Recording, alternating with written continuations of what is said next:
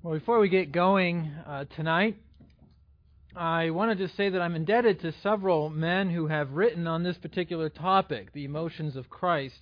And if you're interested in some further reading, I would recommend two particular books to you, and I'll put them here on the screen. Uh, the first is B.B. Warfield's The Emotional Life of Our Lord. It's a classic. Um, it's a little more academic and technical, but it's a good, it's, it's, it's a really important work that was written. B.B. Warfield lived in the 1800s, late 1800s. And then you have Robert Law. He wrote The Emotions of Jesus. And this is a slightly more devotional work on, of course, this topic. So these are the two that I would recommend if, if you're interested in doing further reading on this topic. Now, I tonight I feel particularly my own inadequacy in speaking of Christ, particularly of his anger. I feel like I can so easily go wrong. This is a, a serious topic. And so I would ask as I begin with prayer that you would join me and pray for me, that the Lord would meet us tonight. So let's pray. Father, we need you. We want to have right thoughts about you and about your dear Son. And so we ask that you would meet us tonight as we navigate through your word and look at these pictures of your Son. Help us to draw the right conclusions. Pray that, Lord, you would paint for us the right picture of Christ. And so we ask this in Jesus' name. Amen. So we're thinking about the emotions of Christ. And uh, last week we looked at his compassion. And I today have chosen to do Jesus' anger. When we're addressing the whole person of Christ, we come to a person who is both fully man and fully God. And so as we come to Christ and we observe him, we see in him something of what is true, something of what it means to be truly human. But at the same time, as we look at him, we also see what it means to be God. We see something, he, he points us to what God and who God is. And so, as we look at this emotion of anger, we see both what we ought to be and we see what God truly is. So let's think about anger. Before we dive into the, the Word of God, I want us to think a little bit about anger and what it is and what it is not. Anger is not fundamentally sinful. It is not essentially good or bad. Anger is rather an emotional force that can animate a person towards good or towards bad. Anger can stir a person up to courageously run to the rescue of a person being robbed and beaten. Or it can animate a person to inflict pain on another person because they did not get their way. In other words, anger can be incredibly selfish or incredibly selfless, right? So, what is anger? How might we define it? Well, David Powlison wrote a book. If you've never read it, I would recommend it to you as well, called Good and Angry, and here's a helpful definition. Here's our definition Anger is active displeasure towards something that's important enough to care about. Active displeasure towards something that's important enough to care about. In other words, anger communicates, I'm against that. I'm against that. That's not okay. That's wrong. That's what anger communicates. I care about that, and it's wrong.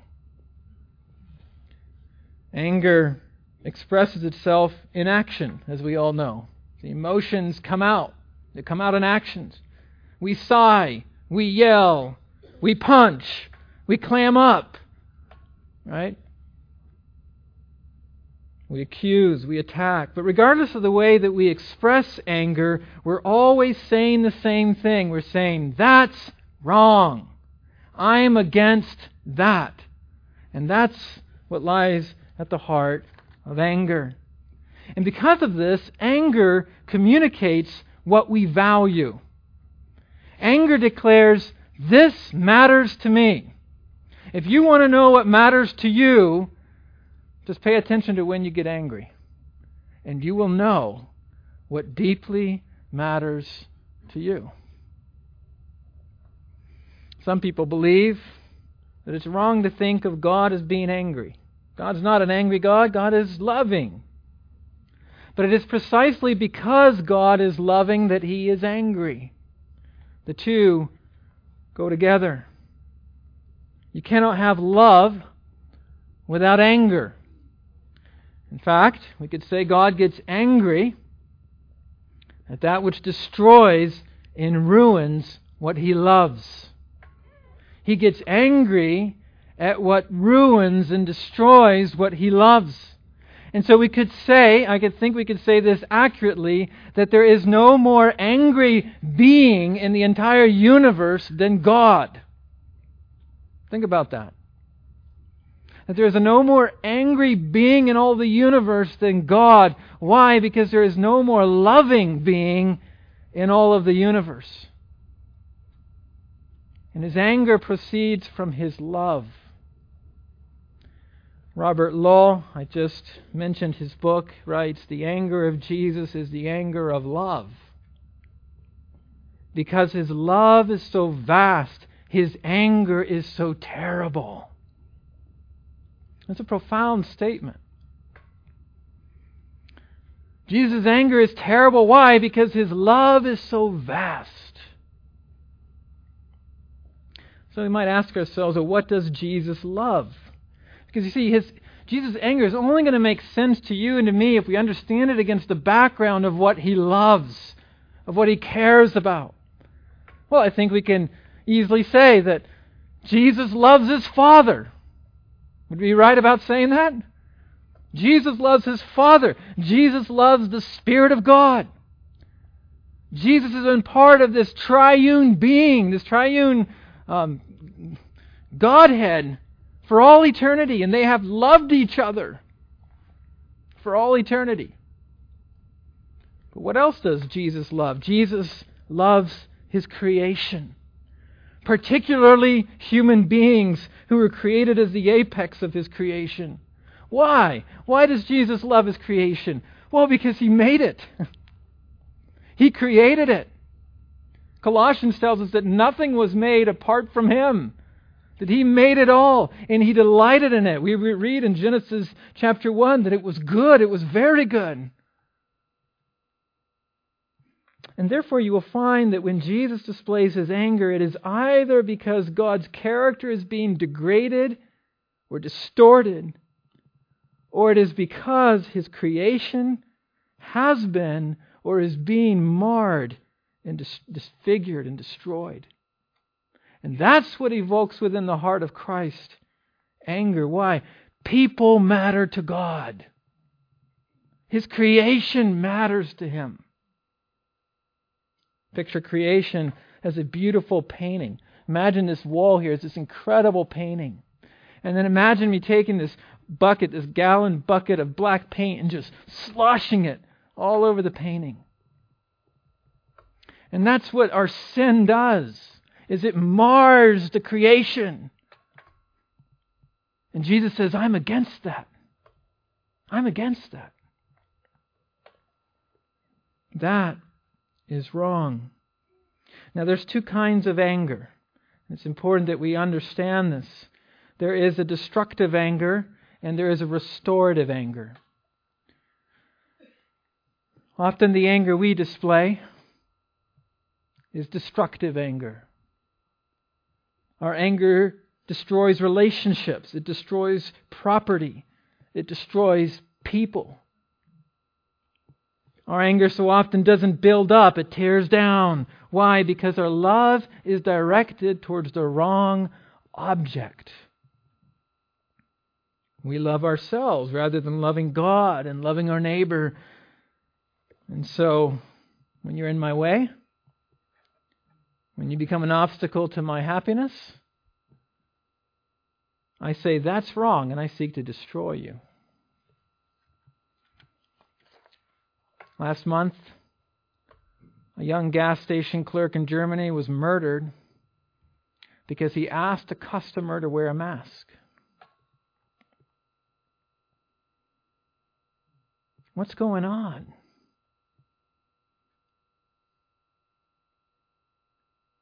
I love myself. I'm tell me what I can do or not do. How dare you? And he murdered him. And we see here the destructive power of anger. The problem with so much of our anger is that we express it when we really shouldn't. And we fail to express it when we really should.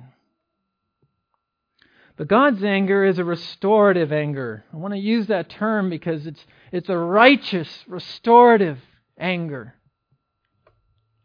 Because Jesus' anger builds up, it protects, it makes right, it gives life.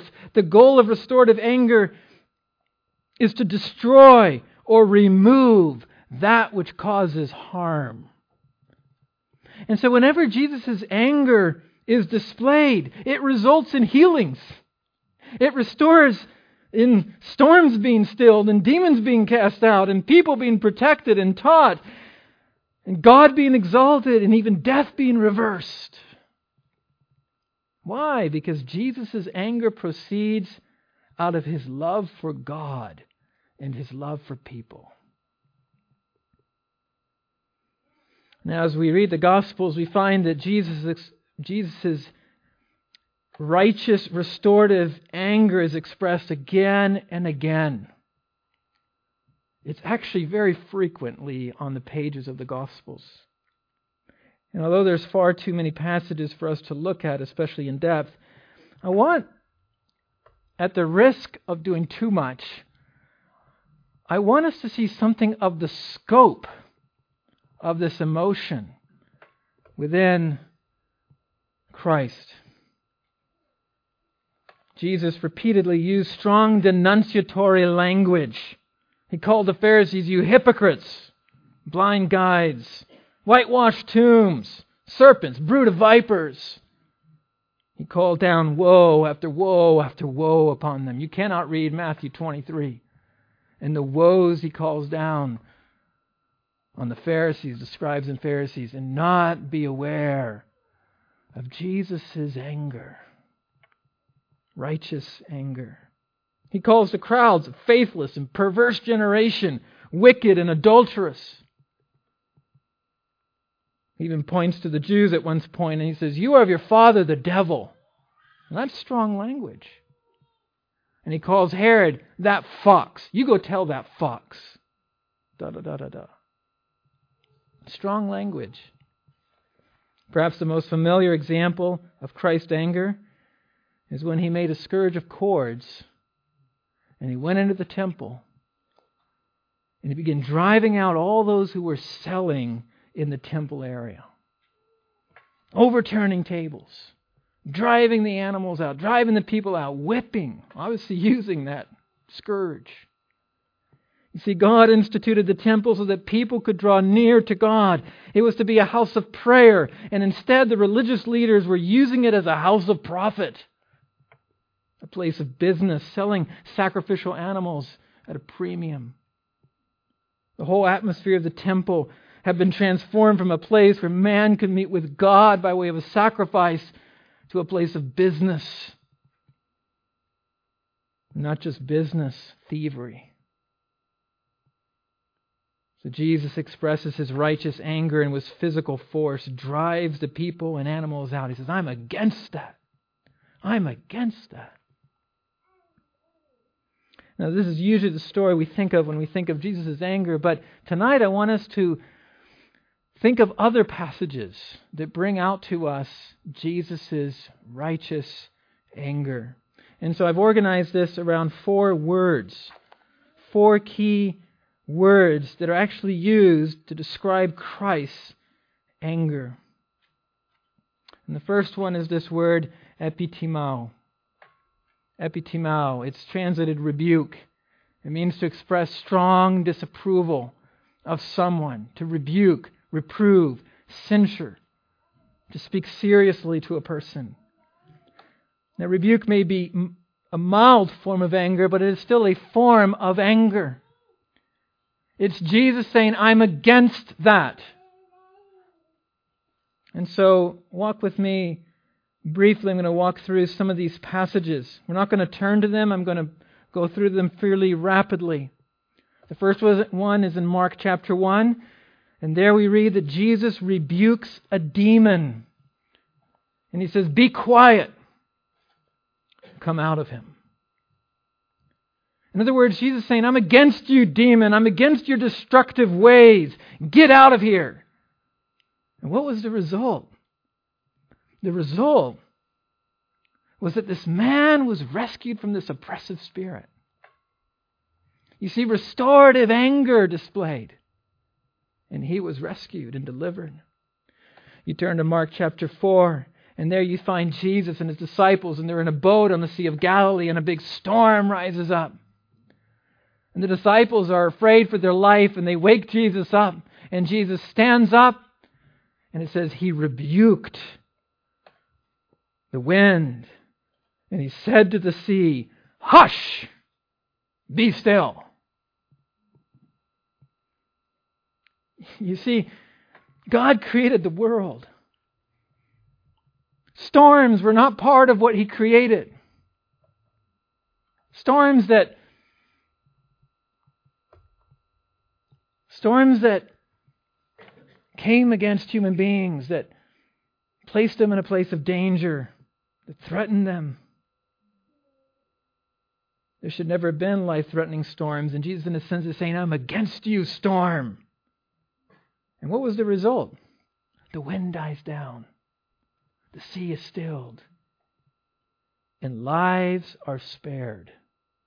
It's the reality. Lives were spared. Restorative anger. You look at Luke chapter 4, and there you have the story of Jesus coming to Peter's mother in law who was suffering from a fever, and we are told that Jesus rebuked the fever, and it left her. I am against you, fever. Get out of her. Leave her alone. And it left her.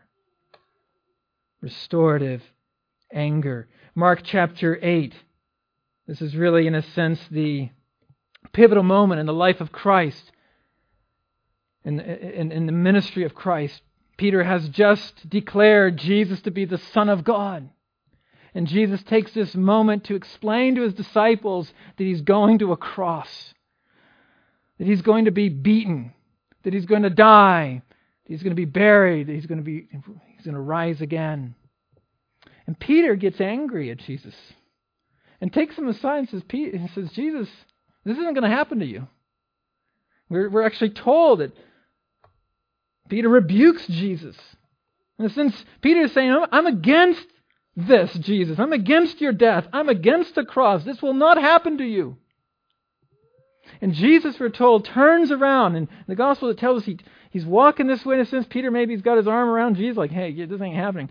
And then Jesus turns around. He sees his disciples. And in the presence of his disciples and Peter right there, he rebukes Peter and says, Get behind me, Satan. And you've got to understand, this isn't like a, Get behind me, Satan. There's an intensity to this moment. Peter is intense. Jesus is even more intense.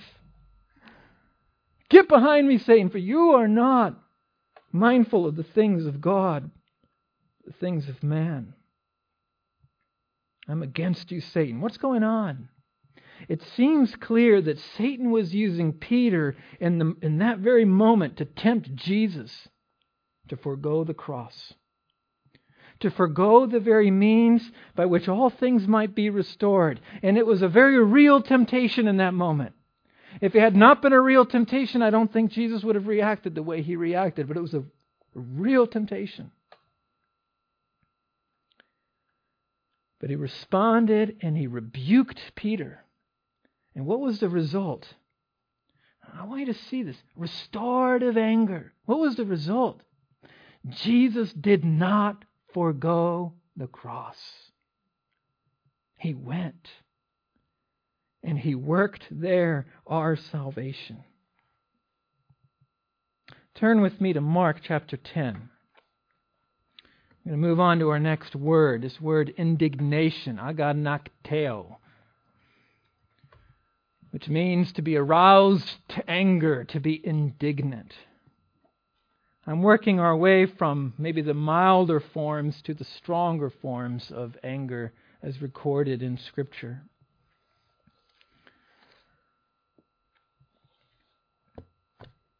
I don't know if you remember the story of James and John who call on their mama to go talk to Jesus. See if you can get, a, get us the best spots in heaven, you know, the best seats. And we're told that the other, the other ten disciples, find out about this conversation, find out about this desire, and they become indignant. They get upset. Well, why are these other ten disciples upset? Oh, well, probably because they think they should get the best seat, you know? How dare you, James and John? That I should get that, you know? This indignation, same word that's being used in our passage right here, chapter 10, Mark chapter 10 verse 13. What do we read? And they, presumably parents, were bringing children to Jesus, to him, so that he might touch them. But the disciples rebuked them. But when Jesus saw this, he was indignant. There's our word. And he said to them, Permit the children to come to me. Do not hinder them, for the kingdom of God belongs to such as these. Truly I say to you, whoever does not receive the kingdom of God like a child will not enter it at all. And he took them in his arms and began blessing them, laying his hands upon them.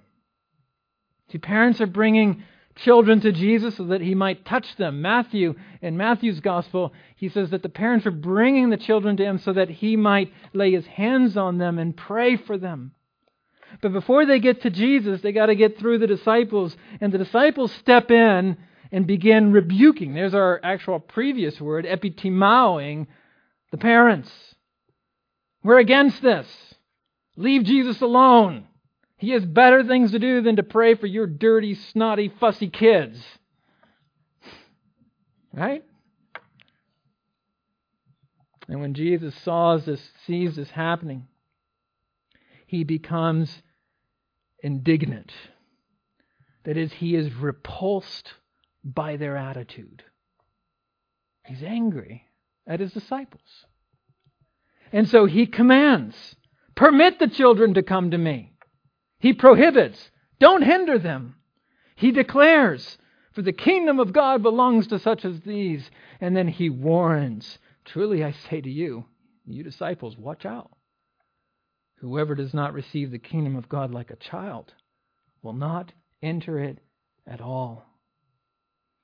Jesus makes it clear here that he is against those who would purposefully stand in the way and hinder those who are most eligible for the kingdom those who would hinder people from coming to Christ. Why? Jesus cares about people. Jesus cares about children. And he wants to receive them and bless them, and this is exactly what he does. His restorative anger undoes the barrier and allows these children to come near that he might bless them. Isn't that beautiful? You also see here, and this is a side note, but Jesus' emotions are always under perfect control. He can move from anger, righteous anger, to in the next moment blessing children and praying for them. Turn with me to Mark chapter 3. And here's our third word. This is the word orge.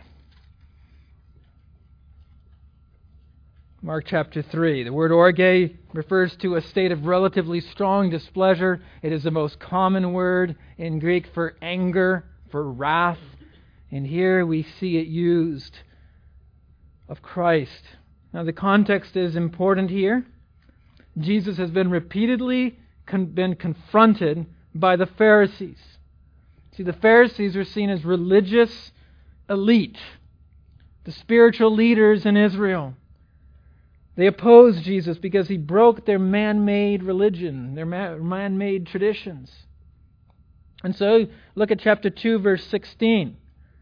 Here are the Pharisees. They come to Jesus. Hey, and here they have a question. Why is he eating and drinking with tax collectors and sinners? Look at a couple verses later, verse 18, chapter 2, 18.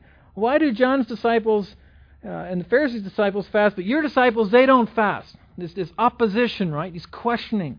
You go a little bit further down to verse 24.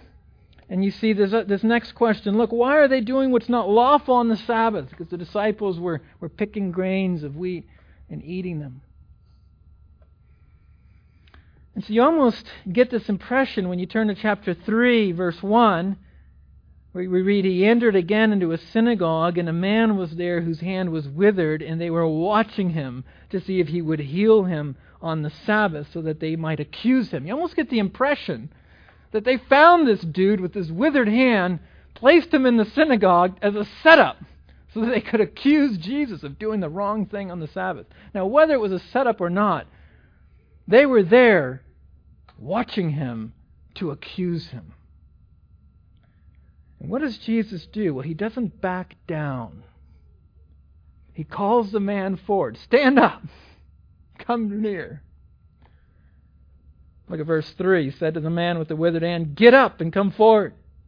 Verse 4. And he said to them, Is it lawful to do good or to do harm on the Sabbath, to save a life or to kill? But they kept silent. In other words, Jesus appeals to them. He says, Come on, guys. What's better? To do good or to do bad? Isn't it lawful to do good on the Sabbath? But these people have no interest in wrestling through this question with Jesus. They have one aim to accuse Jesus of wrongdoing. You see here something of Jesus' slowness to anger because he's been repeatedly questioned, maybe over a period of a few days, by the Pharisees. And yet, here at this moment, verse 5, we read, After looking around at them with anger, with orge, grieved at their hardness of heart, he said to the man, Stretch out your hand. And he stretched it out, and his hand was restored. And immediately the Pharisees went out, conspiring with the Herodians against him to see how they might destroy him. Jesus' righteous anger is expressed. What causes this mixture of anger and grief from Jesus. What causes it? Well, I think here particularly it tells us their hardness of heart, their lack of compassion for their fellow man. You see, Jesus gets angry with entrenched hardness of heart. He says, I'm against you and your petty rules. I'm against your petty rules that, that justify your lack of compassion and love. I'm against that. But what does his anger cause him to do? It causes him to act boldly and courageously and heal that man, even though he knew what it could mean for him. Restorative anger. How are we doing? You're following? Okay, we've looked at multiple passages, but now I want us to turn to John chapter 11. And this is our fourth word that is used here. John chapter 11.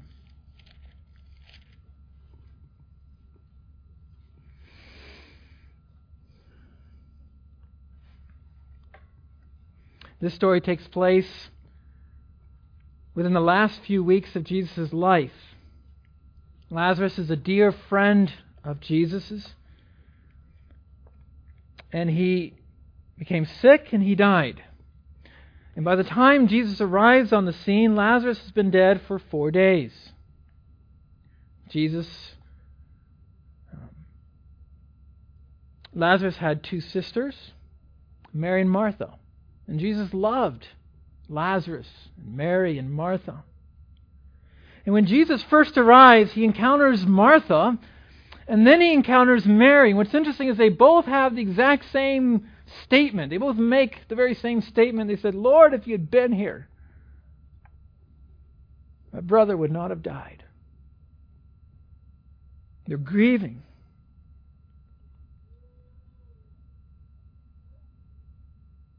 Now you have to understand that the atmosphere is emotionally charged in this story. Everyone's grieving the death of Lazarus. And I want us to begin reading here in verse 33. Verse 33. This is right after his encounter with Mary. Verse 33 When Jesus therefore saw her, that is Mary, weeping, and the Jews who came with her also weeping, he was deeply moved. And there's our word deeply moved in spirit, and was troubled, and said, Where have you laid him? And they said to him, Lord, come and see. And Jesus wept. So the Jews were saying, See how he loved him. But some of them said, Could not this man who opened the eyes of the blind have kept this man also from dying? So Jesus came again, again being deeply moved within. There's our word a second time. Came to the tomb. Now it was a cave, and a stone was lying against it. And Jesus said, Remove the stone. So twice we read this word, we read this, this phrase that he was deeply moved within himself. It is this word, I'm going to put up here, embrimaomai. The word was used in classical Greek to depict the snorting of an animal. It is applied, when it, when it is applied to human beings, it speaks of anger.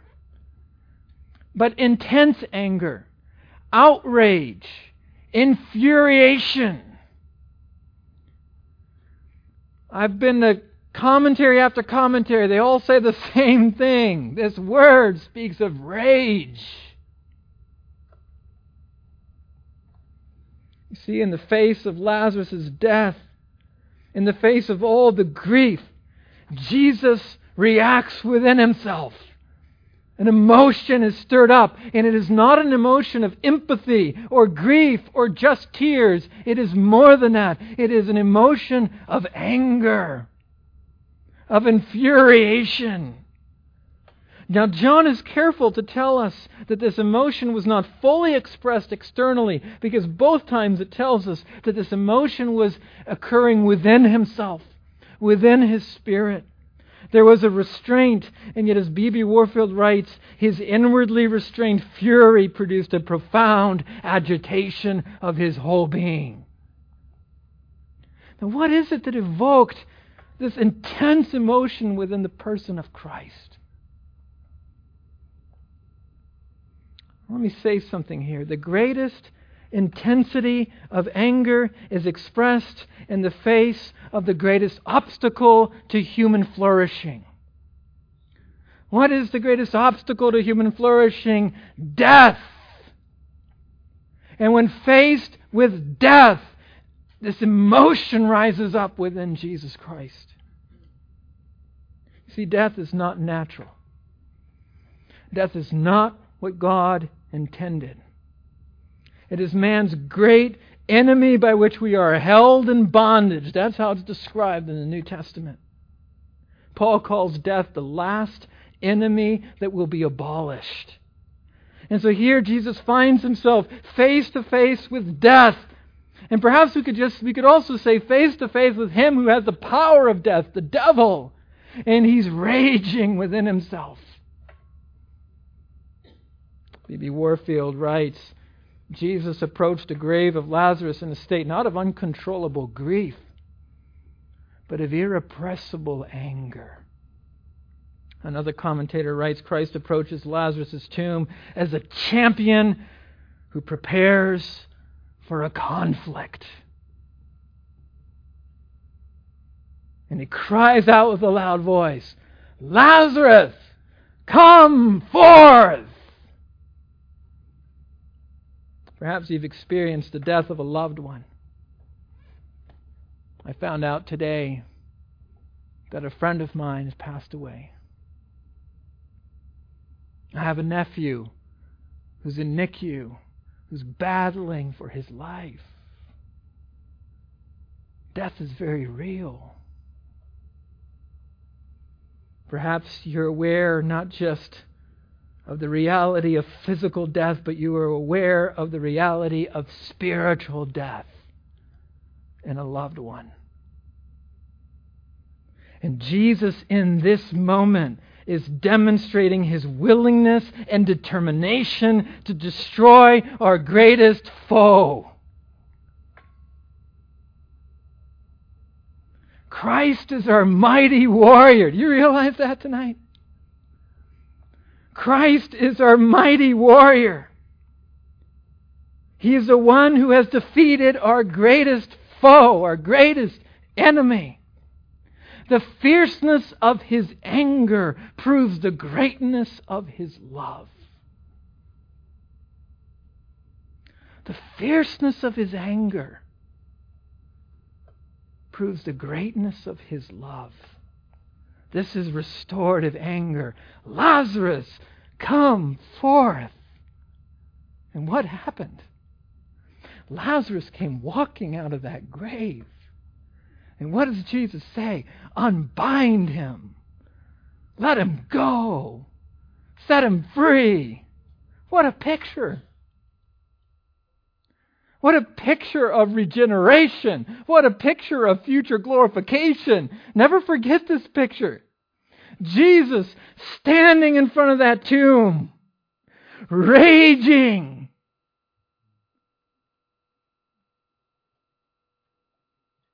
Our mighty warrior rescuing us, calling us forth. Come alive. Be set free. And why is he able to do that? Why is he able to call forth Lazarus from the grave? Why is he able to call you and me out of spiritual death?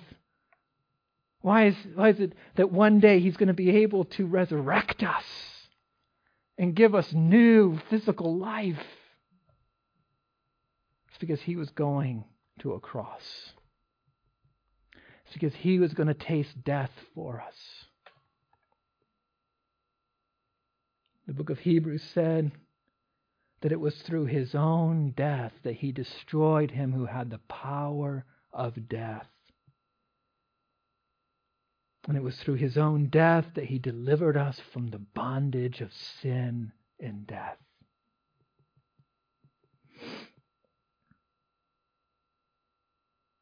What a moment. Christ came to rescue us.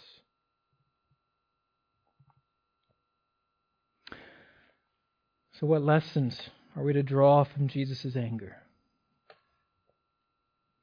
I'm going to quote Robert Law again here. He says we should study Jesus' anger, that in the first place we may never draw it down upon ourselves. Whoa. And then that we may sympathize with it and possess it. We need to be aware of Jesus' anger that we might not draw it down upon ourselves. So that's our first point. Let us be careful not to draw down God's anger upon ourselves.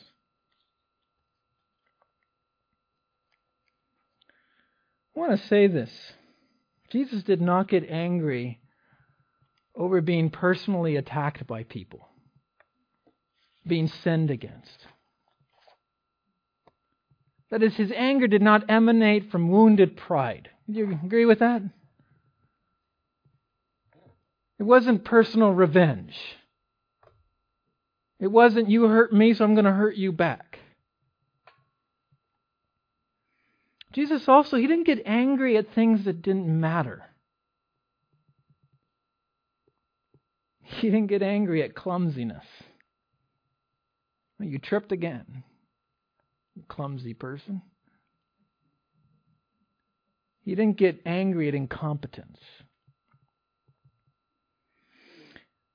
And here's something else Jesus never got angry with repentant sinners. Jesus never gets angry with men and women who recognize their sin and brokenness. He never responds in anger with people who are aware of their need. I wonder if you're aware of that need tonight.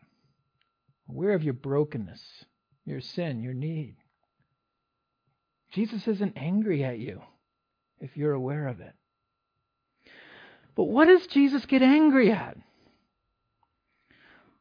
What does Jesus oppose? What is he against? He's against pride. He's against hypocrisy. He's against self righteousness. Well, this is what we're told in the Word of God, right? God resists the proud, but He gives what? Grace to the humble. What else is Jesus against? Well, Jesus was against those who actively opposed his mission. Jesus was against those who would use their position of power in order to take advantage of people. He was against oppression. Jesus was against those who hinder people from having access to God. He's against that. If you're an obstacle to another person coming to know God, he's against you. Jesus is against those who mischaracterize God to others. Jesus is against that attitude of fallen human nature that elevates self preservation above the will of God. That's why he rebuked Peter, right? Jesus is against all that oppresses people and seeks to harm and destroy them. Jesus is against the curse. Jesus is against death. You know, but before the tomb of Lazarus, Jesus is not angry at Mary and Martha. And he's not angry at Lazarus. He's angry at death. And so I would warn you tonight beware of pride. Beware of a hard heart towards God and people. A hard heart. Beware of an attitude of antagonism towards God and His ways. Humble yourself under God's mighty hand. Acknowledge your brokenness and your need. Confess your sins. For there, there He gives grace. There He forgives. There he restores. So, one, let us be careful not to draw down God's anger upon ourselves. But two, let us only be angry at that which makes God angry. Ephesians 4:26 Be angry and do not sin. It's quite startling, isn't it? Ah, you would expect him to say don't be angry. But he says he actually commands it. It's an imperative. Be angry and do not sin. This is very difficult to do. In fact, it's impossible to do apart from being filled with the Spirit of Christ. what does it look like to be angry and not sin? Well, look at Christ. Look at the way he displayed anger. Look at the circumstances in which he displayed anger. Study his life, and you will discover a different kind of anger a righteous, restorative anger. Well, you might ask, well, how can I tell what kind of anger I'm feeling and, and displaying? How is it that we can discern between destructive anger and restorative anger? How can we tell the difference? And I would encourage you, whenever you get angry, start asking yourself this question What do I love so much that I'm now responding in anger? What do I care about so much that it's drawing forth from me anger, this emotion? Is it love of self? Is it my own needs and my own wants? Then let us beware of the destructive power of anger. Is it love of God? Love for fellow human beings? Then there is the possibility that maybe we're displaying restorative anger. I state it cautiously because of the deceitfulness of our own hearts.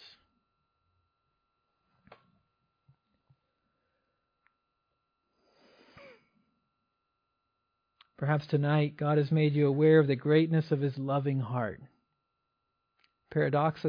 Paradoxically, we can see the greatness of God's loving heart through His anger.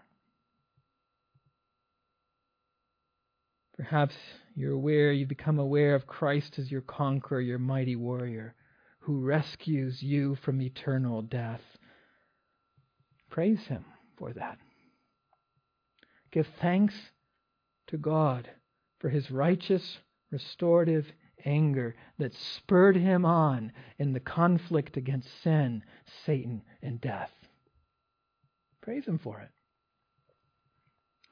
Perhaps tonight the Spirit of God has convicted you of words, actions, attitudes which left unchecked will draw down God's wrath upon your life. Repent. Confess your sins. Turn away from that which God is against. Perhaps tonight you're just conscious of your need to grow in this area of anger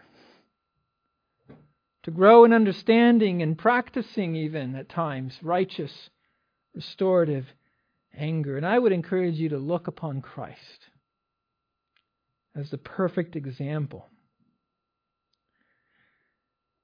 And I would encourage you as well to first align your love with God's love. Focus on loving God and loving neighbor so that you might also be aligned with God's anger.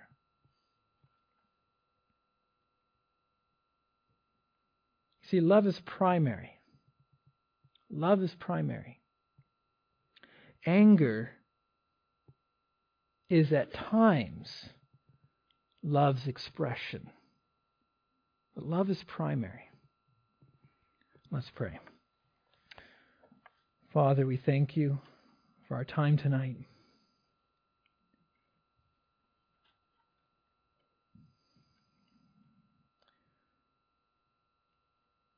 Help us to understand.